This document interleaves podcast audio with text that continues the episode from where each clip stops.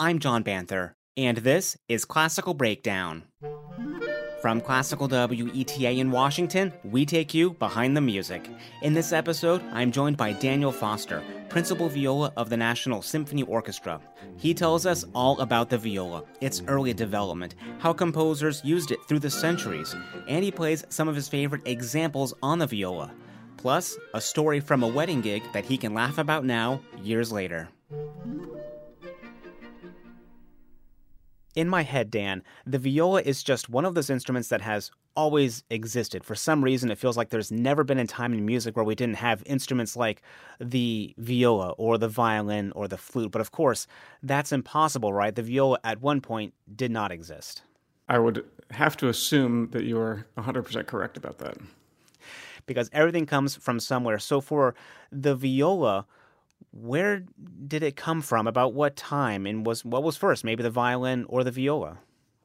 You know, I think that all these instruments did sort of, and by all these instruments, I'm thinking about the violin, the viola, the cello, sort of probably developed in the mid 1500s, I would say.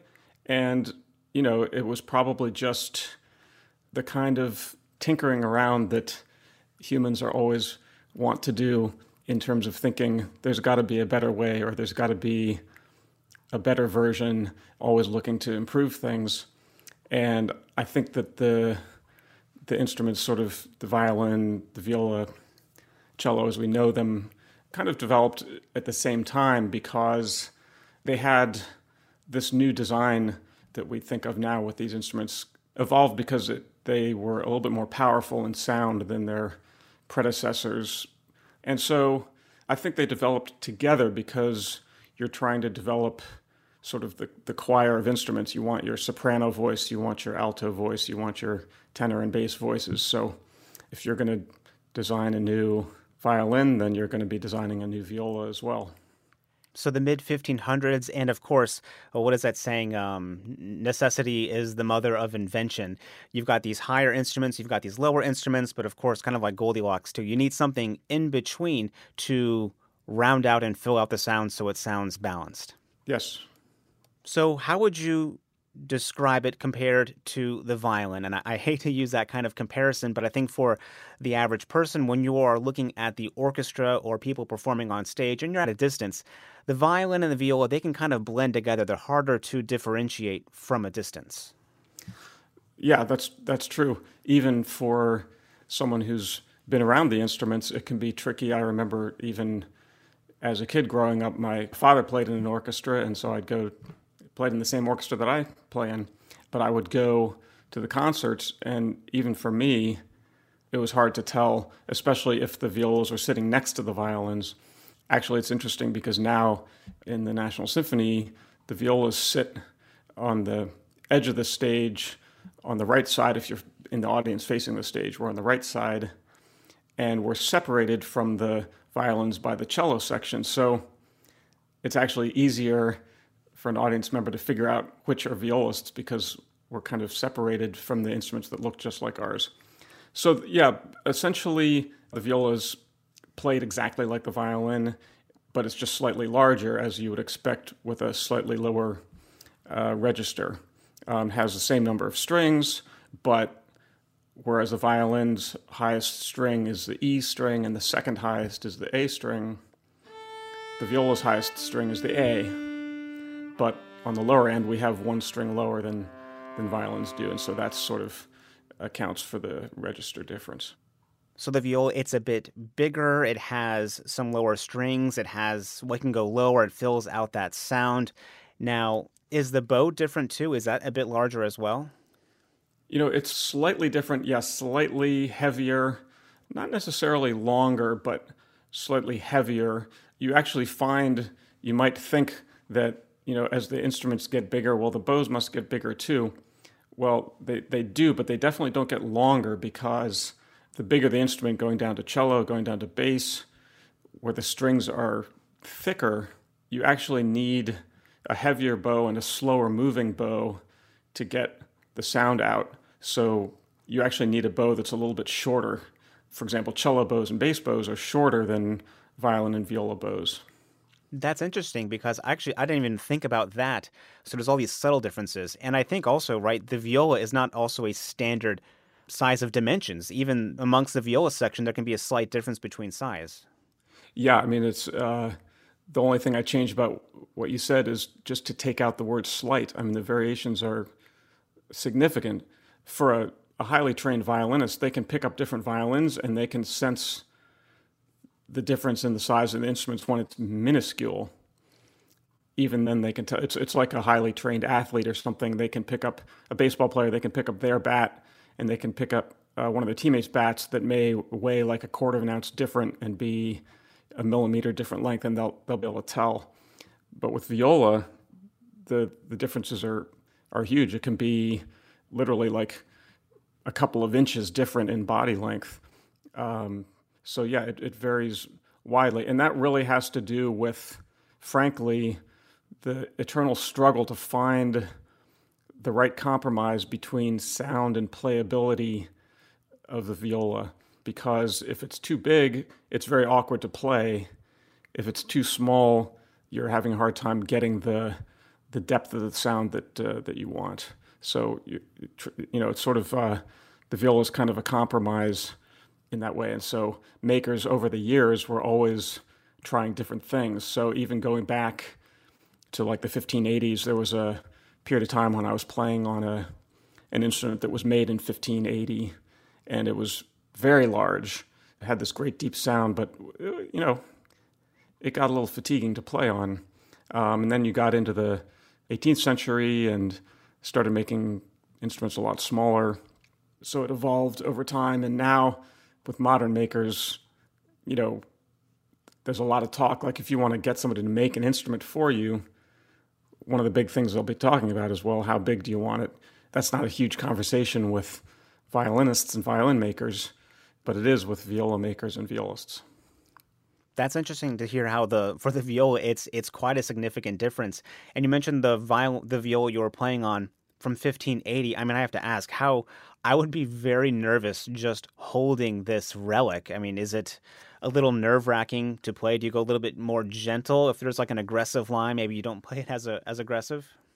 No, you really don't think about that. I mean, there's a lot of ways to to think about it, but you know, nobody's ever damaged an instrument really by playing on it. It's usually some kind of careless situation. So you know, we've all been trained to. Uh, handle our instruments with care and just sort of the proper, safe way to carry instruments. The instrument I have now is also old. It was made in the uh, 1780s. But the other way of looking at it is, hey, you know, it's it's survived this long. It must be pretty tough. But I'm not going to uh, I'm not going to test that theory. I'll I'll be careful with it. Yeah, please don't. So from the mid 1500s, getting into the Baroque period in the 1600s, what is the early music like for the viola? Is there any particularities that you um, notice that are being that are different, or its role in ensembles? The Baroque era was still very kind of uh, transitional, I think, and I'm I'm no big expert on it, but really when I think about in the orchestra, if we're playing Bach or if we're playing Handel, we're really functioning in that sort of classic ensemble role as that uh, third voice going from soprano, alto, tenor. You could call us alto um, or tenor voice in an ensemble. So we're just filling that job. You didn't find literature being written for viola as a solo instrument very much. You know, it was part of this ensemble of consort of strings, you could say. And what would you say is a piece of music from the Baroque period, the 1600s, early 1700s, that shows the viola off well? Well, I don't know in terms of necessarily showing off the viola. It wasn't necessarily the goal of composers at that at that time. And of course, I personally have a little bit less experience playing that repertoire. But a piece that we play in the orchestra every year is uh, Handel's Messiah, which is, you know, it's a big oratorio with chorus, with soloists, with orchestra. You've got organ, you've got harpsichord, and it's interesting because here you'll see that there are many movements of the piece actually that the violas don't play, a lot of times some of the pieces with a solo singer will just have a soprano string line, which would be the violins, and oftentimes the first and second violins actually play just one violin part together. And then you have the what's called the continuo, which is the bass line, which is the cellos, basses, and harpsichord. And so the violas just sit those ones out. In a way, it sort of exemplifies how composers would use the viola. So when there's a, a big choral number, when everybody's singing, playing together, and they want that whole ensemble and all the voices reinforced, the middle voices as well, then violas are brought in. But then you'll have these um, number of pieces along the way where we're just sitting enjoying the music along with the audience. That's so funny. You don't think that part of how the instrument is used is sometimes in certain periods how it's not used. And then you get to, you know, maybe it's fun to play, but it's also fun to sit back and just have a nice seat in the in the concert hall. There is a great video. I'm going to put it on the show notes page. I'm sure you have uh, seen it. It was just uh, it made the rounds years ago. It's from the ensemble La Serenissima. They put a GoPro camera right on the um, viola next to the player's um, shoulder, and you're getting this viola um, point of view of playing um, a concerto by Vivaldi. It's actually quite funny. And one of the things is not just the view is funny, but they're also playing almost the same notes the entire time, just a few notes repeating over and over again. And I'll put that on the show notes page, but it's just a very interesting to see and kind of feel what it's like to play the viola in this Baroque music from uh, maybe the viola player's uh, point of view. Interesting. I actually haven't seen that, so I will also check that out. Okay. Yes, it is. It's great. It's very. Um, it's very fun. So, from this inner voice in the Baroque period, if we move a little bit later into the 18th century, do we start to see composers get a little more adventurous and use the viola in a more soloistic way? You start to see some of that, and it's little by little, but you know, any violist who's thinking about the classical era, you know, really goes to Mozart because he sort of expanded not exactly what the viola did, but how he used it became in ensembles became very original, and he did sort of recognize its unique color capabilities and and took advantage of that in certain solo situations. So, for example, he wrote a whole series of what are called viola quintets. Uh, the reason they're called viola quintets is because he takes the standard string quartet, which is two violins, viola, and cello, and adds an extra viola. So now you have two violins, two violas, and cello. And adding that extra inner voice part just adds incredible richness, and those pieces are some of his greatest uh, chamber music. In my view, they surpass his string quartets. And what you have then, it creates all these interesting possibilities of how to use the violas. You can use them in pairs, playing the same line in, in harmony together, or you can use the first viola in like a soloistic dialogue with the first violin, and that's where you see sort of, oh, the viola can have this sort of solo voice. It allows him to, to pair things up in all sorts of really interesting ways. He also wrote the uh, Sinfonia Concertante for violin and viola with orchestra, so it's like a concerto for violin and viola. You know, he's uh, sort of recognizing that you can take this sort of timbre, this color, out of the ensemble, and it can function in a in a little bit more of a soloistic way, or you can use multiple violas in an ensemble to create extra richness. So he was doing both of those things.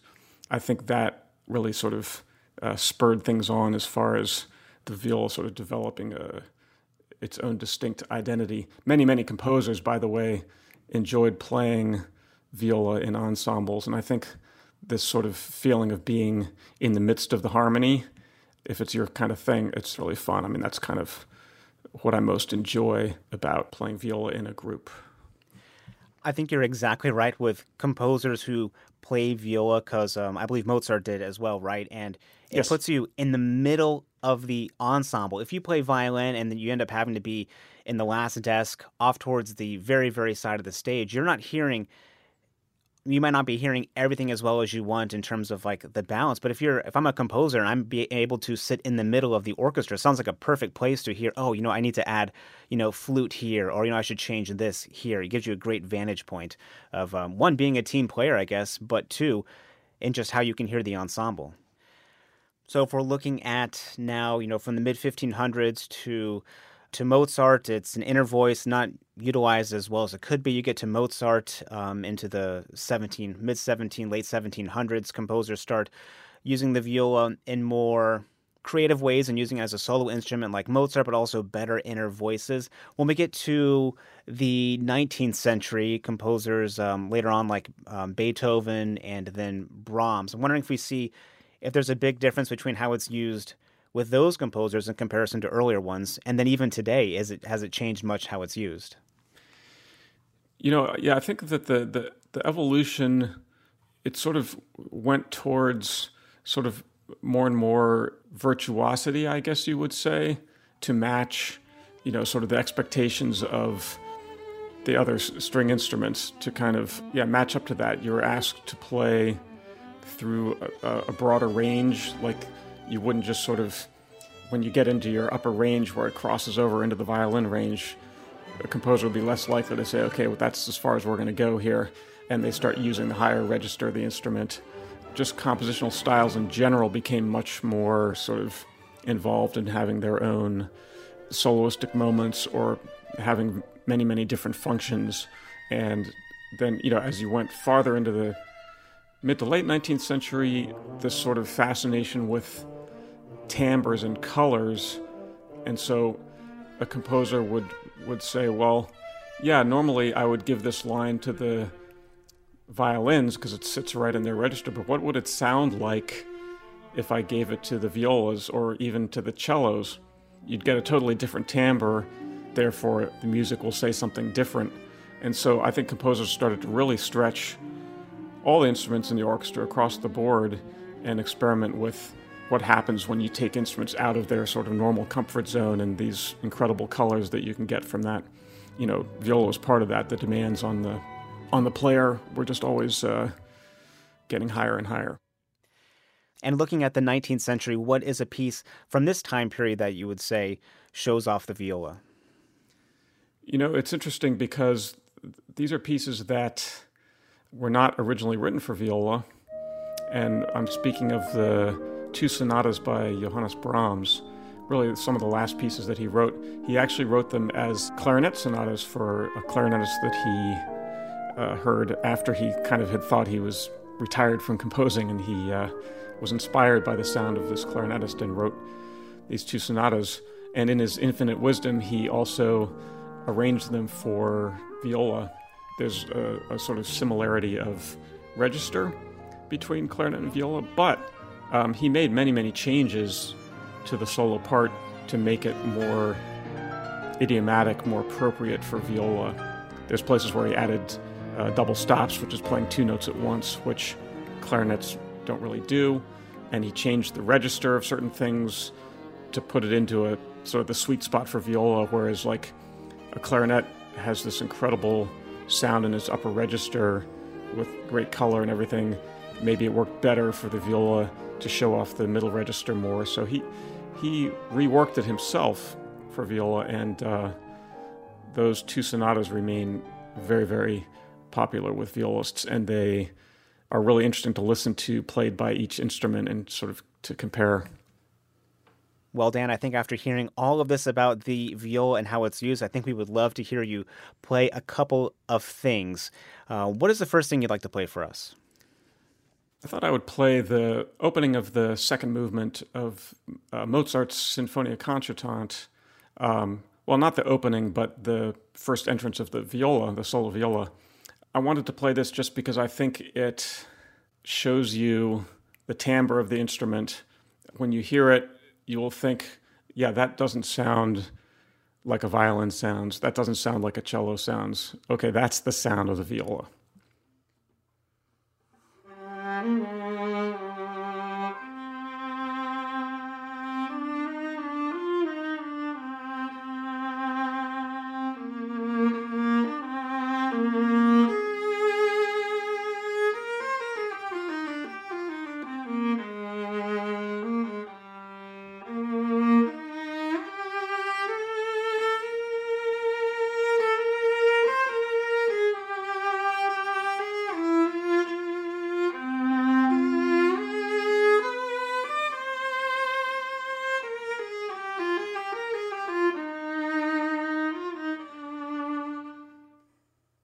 Dan, that is absolutely beautiful. It, it's lyrical. It's it's singing. It sounds like you're, you're you're pouring your heart out on this solo. You know, one of the things I love about this moment is that it's an answer to the violin who has played the opening theme first, and then the viola responds. And what I love is that whereas the sort of the underlying harmony in the violin uh, solo is you could call predictable. Nothing Mozart did is predictable, so uh, it's not that, but it's it's sort of what you would expect. And then when the viola plays, the harmony just takes these incredible turns in different directions, and so it's like going from a two-dimensional to a three-dimensional world. It's just um, uh, a fantastic moment. So I really enjoy that part of it. So, what is another thing you can play for us? I thought that uh, I would jump ahead a little bit into the 20th century and play uh, a segment of an orchestral part uh, written by Shostakovich in his uh, Fifth Symphony, which is probably his most well known symphony. I think that this is interesting because you see an example of how composers, especially moving into the 20th century, started to use the instruments outside of their sort of normal place role in the sonority of an orchestra and and the kind of interesting colors that you can achieve. Because this excerpt that I'm going to be playing he could have written it into the violin part. It it sits kind of comfortably in the violin register. But I think that there's a timbre a specific timbre that he was after of having the violas play in a very very high register that was capturing the essence of of the mood that he was trying to create, this sort of fragility to it, and that just wouldn't have been there had he written it in the instrument where it would lie most comfortably. Um, and I think that that was a characteristic of composers as he moved into the into the 20th century. So I'll play that sort of as an example of this different way of using the instrument.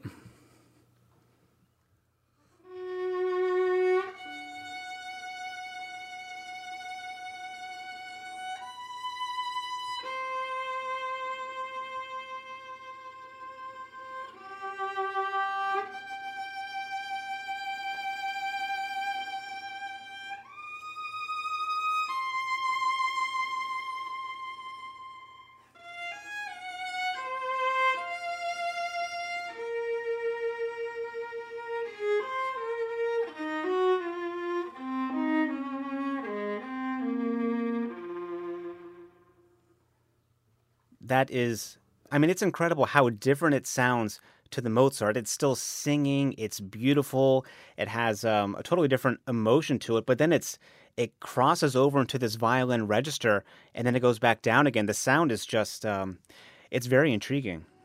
Yeah, you know, he's covering such a broad range within that little bit of time, and it creates a very haunting atmosphere. And you know, certainly if you listen to it in the context of the whole orchestra, you'll hear how that works. It's actually a, a, a passage that very commonly appears on auditions for orchestras for viola because it's very exposed and has these big leaps, and you've got to go from the top of the instrument to the bottom. I'm wondering about that. This was written in 1937, and it's now used in in orchestral auditions. So, I mean, people come in knowing this like it like the back of their hand. But in 1937, would this have been a part that was unusual and not just unusual, but kind of difficult to prepare? Like if you saw this come to your folder in the orchestra, you'd say, "Oh, I need to spend some time practicing this because it's just so high." Yeah, I mean, I, I think that's true. I mean, it wouldn't have come completely out of out of left field because, like I said, other composers were starting to find the outer edges of instrumentally what what the viola could do. I mean, I think about uh, Richard Strauss, and in some ways, that was contemporaneous, but um, or even uh, uh, Rachmaninoff. I think of some passages in his symphonies uh, where we're really going to the upper registers. But but Strauss is a great example. By the time he was writing his uh, orchestral works, you weren't going to be any more technically taxed than you would be playing playing that. But each thing presents its own unique challenge, and probably the first orchestra sitting down the first time to play it, not knowing what to expect, uh, they were probably in for a little surprise. So we've heard Mozart, now Shostakovich. What's another thing you can play for us? Just for a, a change of pace, I thought I'd play a, a segment of a movement of a sonata for solo viola by Paul Hindemith, composer who is kind of out of favor these days. Um, there was a couple of orchestral pieces that used to get played with some regularity, but you don't hear a lot of him anymore. But he's a really important composer for violists. He was a violist himself and wrote seven sonatas for viola, and so really expanded the the repertoire for the instrument and, and championed the instrument as its own solo voice. So we owe him a debt of gratitude. The movement that I'm playing, or the segment, is just a, a complete break from sort of this idea of the any kind of delicacy or sort of background element that you might think of as a viola, an accompanying instrument. Uh, this is a very um, super aggressive piece. It's supposed to be wild, and it says that the beauty of tone is of secondary importance. And so it has this kind of crazed uh, sound to it. And there's also a lot of open C strings, so you get to hear a lot of the lowest note that the viola can play.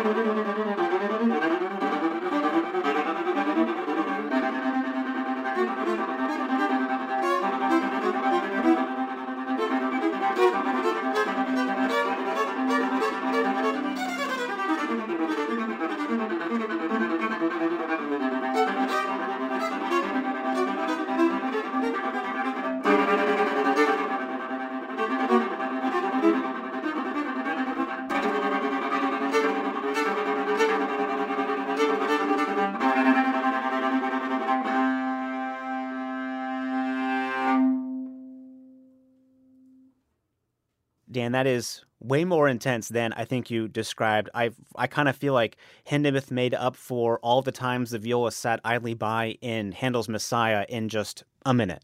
Yeah, that's that's true. I mean, it's it's uh, it's an incredible musical expression of rage or hysteria or just sort of a musical manifestation of losing it.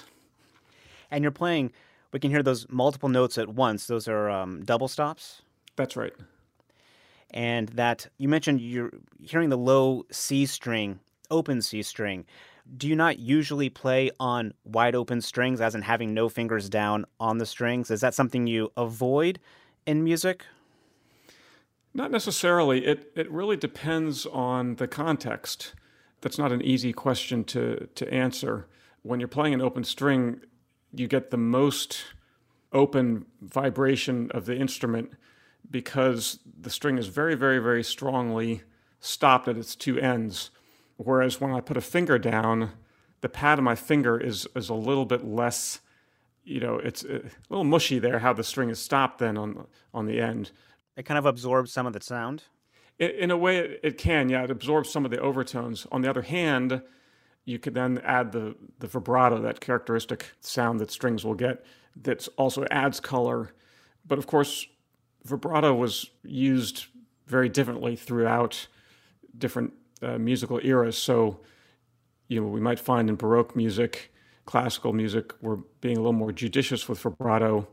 We might tend to use more open strings because that clean sound uh, is an advantage. Whereas maybe in more romantic era music, the lack of vibrato on a note might sort of stick out, and therefore you would choose to avoid an open string. So the context is really important in that.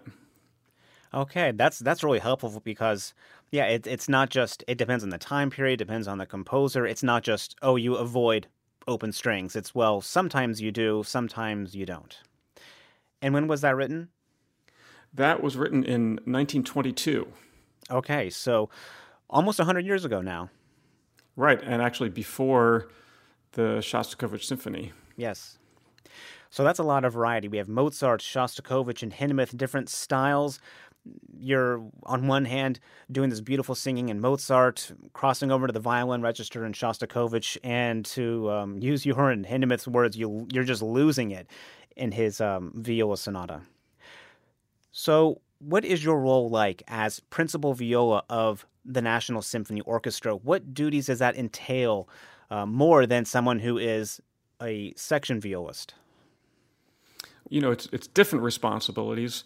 Of course, a lot is exactly the same because much of the time, all twelve of us are playing the exact same music all together, and so you're functioning exactly the same way as all of your colleagues around you.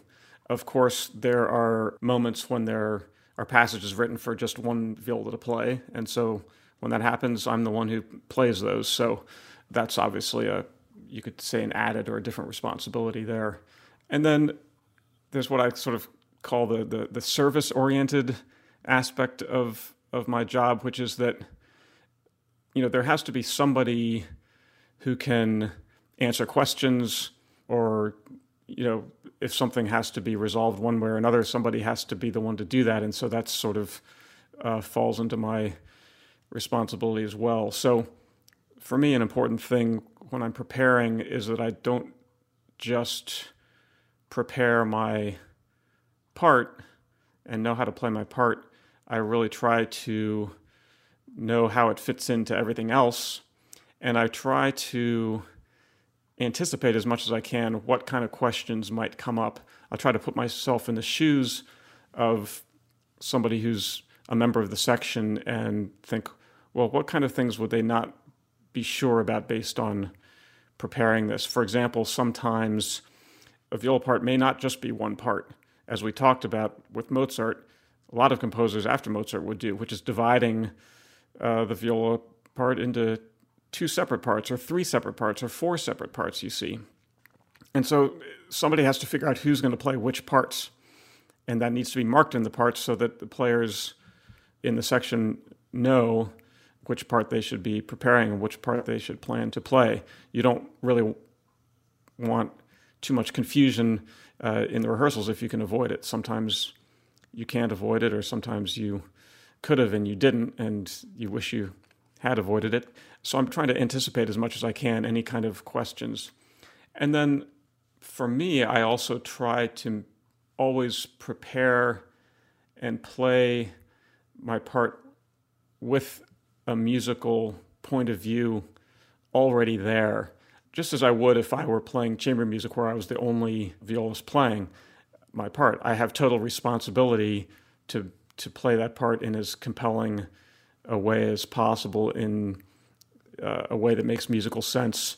So I, I, I, I try to have that idea and then getting into rehearsal, being ready to pivot at a moment's notice if a conductor asks it to be done differently. But I think it's better to come in with a point of view and then change than to come in without it, because I think in a certain way that can communicate uh, to the rest of the players in the section.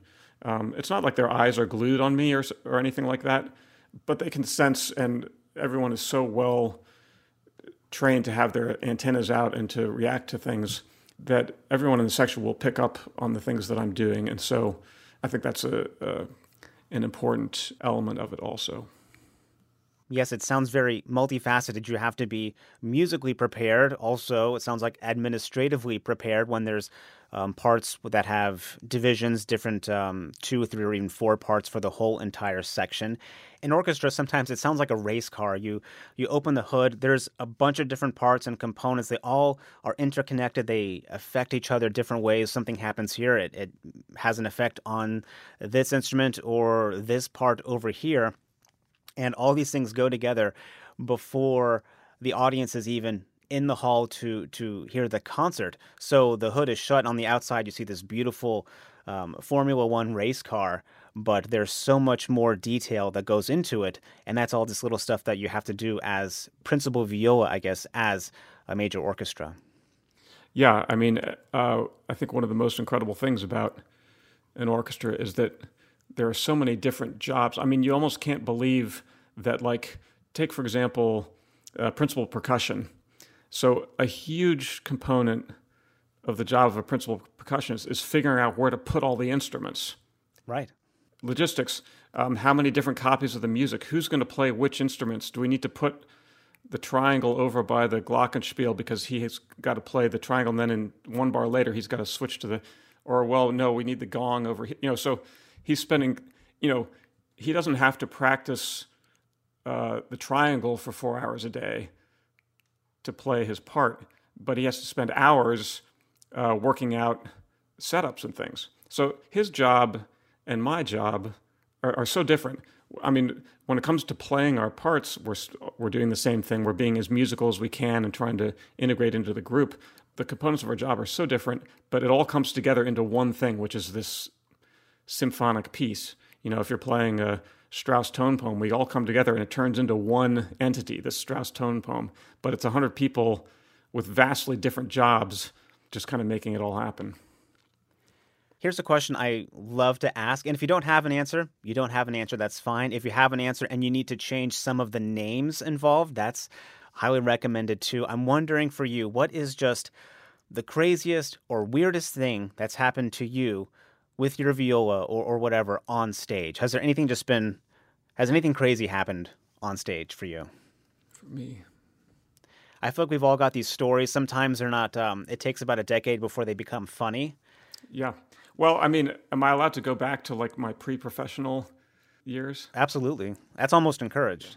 Yeah. I mean, the, the, the, the most ridiculous thing probably that ever happened to me was uh, actually when I was in high school, and I had a, a, quartet, and we would play sometimes for people's weddings and things like that as a, a chance to earn some money in school. And um, so at this point, I had I had been a violinist, and I was sort of transitioning to playing viola and my father was a violist, so he had, I was borrowing one of his instruments. It wasn't his best instrument, but it was another instrument that he had that I would use. And so off I went to this uh, wedding gig, and uh, I got there and I was setting up, and I had my viola kind of sitting on my lap, like as if someone would hold a cello. I had it set like that, and I was unpacking my music stand, and I dropped uh, part of the music stand, it hit the top of the viola and it snapped the bridge in half horizontally. Um, and so all the you know, the bridge fell off. The the whole top is the strings are all loose and everything. And then inside the instrument, people may not know there's this uh, a little dowel that's called the sound post that transfers vibrations from the top of the instrument to the back and is basically responsible for the full sound that you get of an instrument. Well, that uh, the sound post fell over. So, and we're supposed to play this wedding. This is like the most important day in some people's lives here, and I'm kind of panicking. I'm like, what am I going to do? I mean, I was I was so naive at that point. I didn't really know anything about the health of instruments or anything. And I took the two pieces of bridge and I like put I like balanced them one on top of the other and then really carefully retightened the strings down on top of these two parts of the bridge that were balanced on top of each other cranked them up. The still there's no sound post in which I've discovered later is a really bad idea because with all that tension on top of the instrument and not having the support of the post is not great but I didn't know that. So I tightened the whole thing up and you know when you played it it made like almost no sound at all but I could play it, and and so I I went through and played the whole uh, wedding gig with a bridge snapped in half and no sound post. And and the bridge that's the the the wooden part that holds the strings off the instrument, right? So that that's snapped. Yes. That's snapped into two pieces. So it's kind of like you had two horizontal pieces and you stacked them on top of each other. I stacked them on top and just used the tension of the strings to hold it together. Um, you know, it could have easily just uh, popped again. Who knows? But it, I mean, it's something I would never recommend to myself or anyone else. The only reason I did it is because I was too dumb to realize what a bad idea it was. Yes, always when something happens. Well, nowadays we have you know we have Google find the nearest instrument store, get another one or something. But it's so funny that well, on on one hand, I imagine the people getting married, it's the biggest day of their life. You're also probably not the first thing on their mind. So hopefully it just kind of happened and they didn't even notice. Fortunately, they wouldn't have noticed unless, I mean, if they were really wanted to pay attention, they might have wondered why the violist couldn't put out a little more sound. But exactly in, in the context of everything they're thinking about, I'm sure is a complete uh, non-issue, and that's the last thing you want them to have to think about. That the whole point is that that gets taken care of, so they shouldn't have to think about it. So fortunately, I don't think I ruined their wedding. Yeah, I don't imagine the bride walking down the aisle and wondering, no, that viola doesn't sound as resonant as it could. Yeah, I think the balance isn't quite the. Yeah, yeah, I don't think so. Well, it, it all worked out in the end, and yes. um, no harm, no foul. That's right. Well, Dan, is there anything else that you wish audiences, classical music listeners, knew about the viola that they that they don't already, or that they wouldn't know? You know, I don't think so. You've you've asked a lot of great questions, and so we've covered a lot of uh, territory. I guess my only hope would be that when audiences go to uh, see an orchestra concert, we've talked about how sometimes it's hard to identify the violists as it sort of is so similar to the violins, but you know, hopefully people will make uh, even more effort to use their eyes and their ears to sort of pick out the viola from uh, within the texture of the orchestra. Well, I think we're all going to appreciate the viola even more when we see it in concert. Thank you so much, Dan. Thank you so much for having me. Thanks for listening to Classical Breakdown. For more information about this episode, visit the show notes page at classicalbreakdown.org. And if you have any comments or episode ideas, send me an email at classicalbreakdown at weta.org. I'm John Banther. Thanks for listening to Classical Breakdown from Classical WETA.